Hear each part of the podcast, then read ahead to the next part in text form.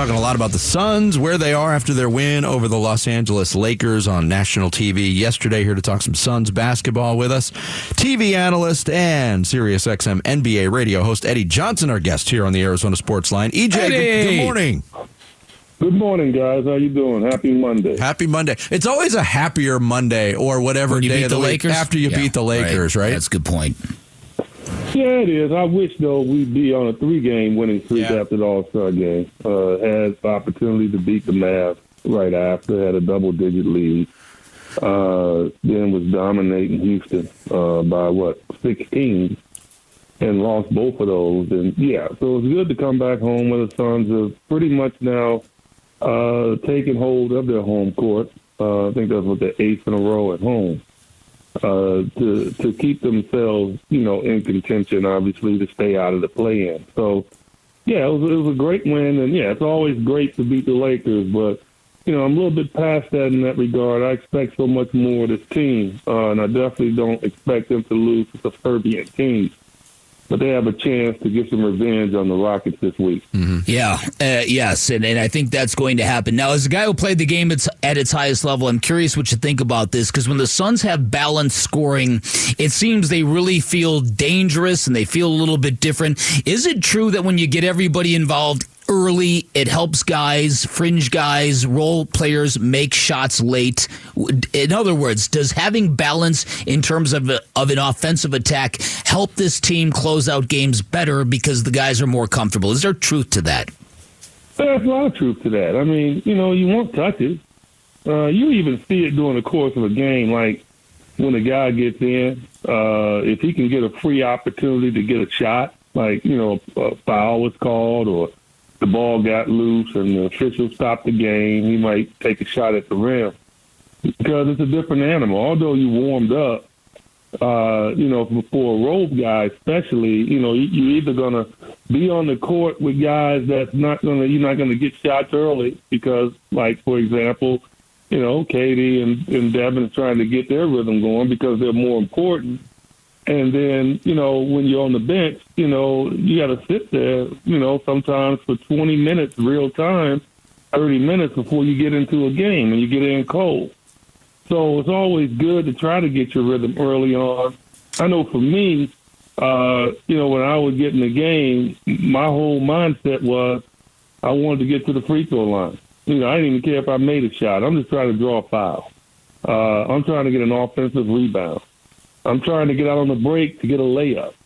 Because once that happens, then all of a sudden I loosen up and I get a little bit stronger mentally. And I think that's the hard job of a role player. And that's what people sometimes don't understand is that, you know, Grayson Allen, as great a shooter as he is, he can go at like the other night against was against Dallas. Uh, he hit like a couple of shots early and didn't even take any more shots. Yeah. But he played 30 minutes. That's tough. And so the job of a role guy, the job of a bench player, uh, is really significant and it's very difficult. Devin and KD get shots whenever they want. Their rhythm is never disrupted. The only time it's disrupted is somebody double teams them. You know, somebody makes them get rid of the ball. Okay, but ultimately they can shoot the ball anytime that they want. So uh, I like you know what Grayson Allen has done all year. Uh, Eric Gordon, uh, he, you know, obviously, so you need him every game. And now, you know, Bol Bol finally getting an opportunity to play. I, I, you know, and nothing against Vogel. I mean, everybody has to make their decisions when they make them. But I've been riding that horse all year, and I'm just like, I wish this guy would get a sincere chance. And since he's gotten that chance, he's ingrained himself in the rotation. Eddie Johnson, Suns television analyst, our guest here on uh, Bickley and Marotta mornings, with Bradley Beal remaining on the shelf, and hopefully that changes this uh, this week, Eddie. And, and now the addition of Royce O'Neale, who looks very comfortable, not only blending in but taking big shots, important shots when they present themselves to him. A lot of people are maybe thinking, could this lead to a change in the starting lineup? What What are your thoughts on that? Is Bradley Beal a starter as soon as he comes back? Yeah, I don't know. those- I don't know who those people are. I don't know who those people are. Yeah, Bradley Beal's going to be in that lineup. Uh, you know, Royce O'Neale is is a, is a tremendous role player. Uh, you know, I I loved him ever since he's been in Utah. He's one of the few guys in the league that would really make Devin work hard. You know, and and that's what you you know have to prepare yourself for when you play against him. He's gonna make you work hard, and he's a, he's a lot like Josh Okogie, but he's obviously a better shooter. And so, because of that, I think he's gonna, you know, in a way, steal Josh Okogie's minutes. And uh, so it's a huge pickup for the Suns. Because you can see, you leave him open, he'll knock down 3s uh-huh. and he's not afraid either you know, and, and that's a good thing as well. I want to go back to Bol Bol for a minute because, because uh, like you said, that he certainly brings something very tangible to this to this team, and you noticed it with just the way he gets the crowd excited. But from a basketball standpoint, what does he do for the collective when he's out there? Well, again, you got to guard him, and, and that takes a lot more pressure. Again, what off Devin, off KD, off Bradley Beal you know, when you got guys out there alongside them that can make you pay, then as a defender, you can't help out as aggressively as you would like. And you got to keep them off the glass. You know, any ball that, that hits the rim and goes straight up, he's going to get it. Now, understand what I'm saying? Like a lot, some shots are going to hit the rim and shoot forward. Okay, and so anybody's in contention to get those. Great rebounders normally dominate those kind of misses. But if Bol Bol's standing next to a great rebounder, doesn't matter. And the ball hits the rim and goes up, and it's above the cylinder, he has a better chance to go get it. And and we'll see that with him more and more as he gets the minutes that he does, and he gets the confidence, and then also his ability to put the ball on the floor at the side, man. Dude can dribble. Yeah. And, you know, he's trying to do the right thing. He's not overextending himself, and that's a great thing.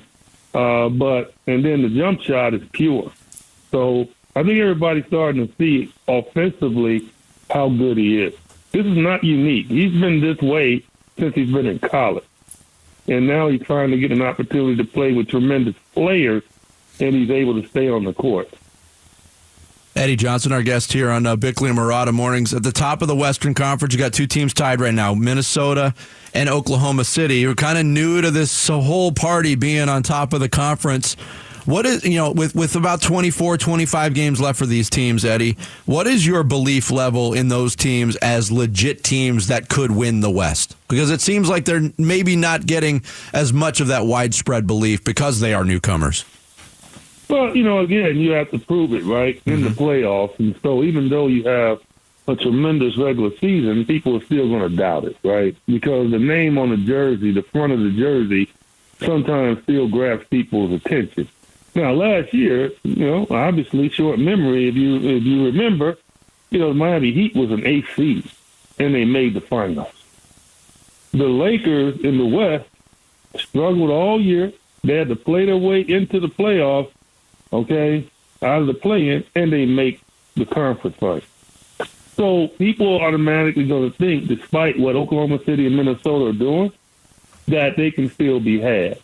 Uh, anybody can be had in the West, but Minnesota and Oklahoma City are for real. Yeah. Like, you, you're going to have to go into their building and beat them.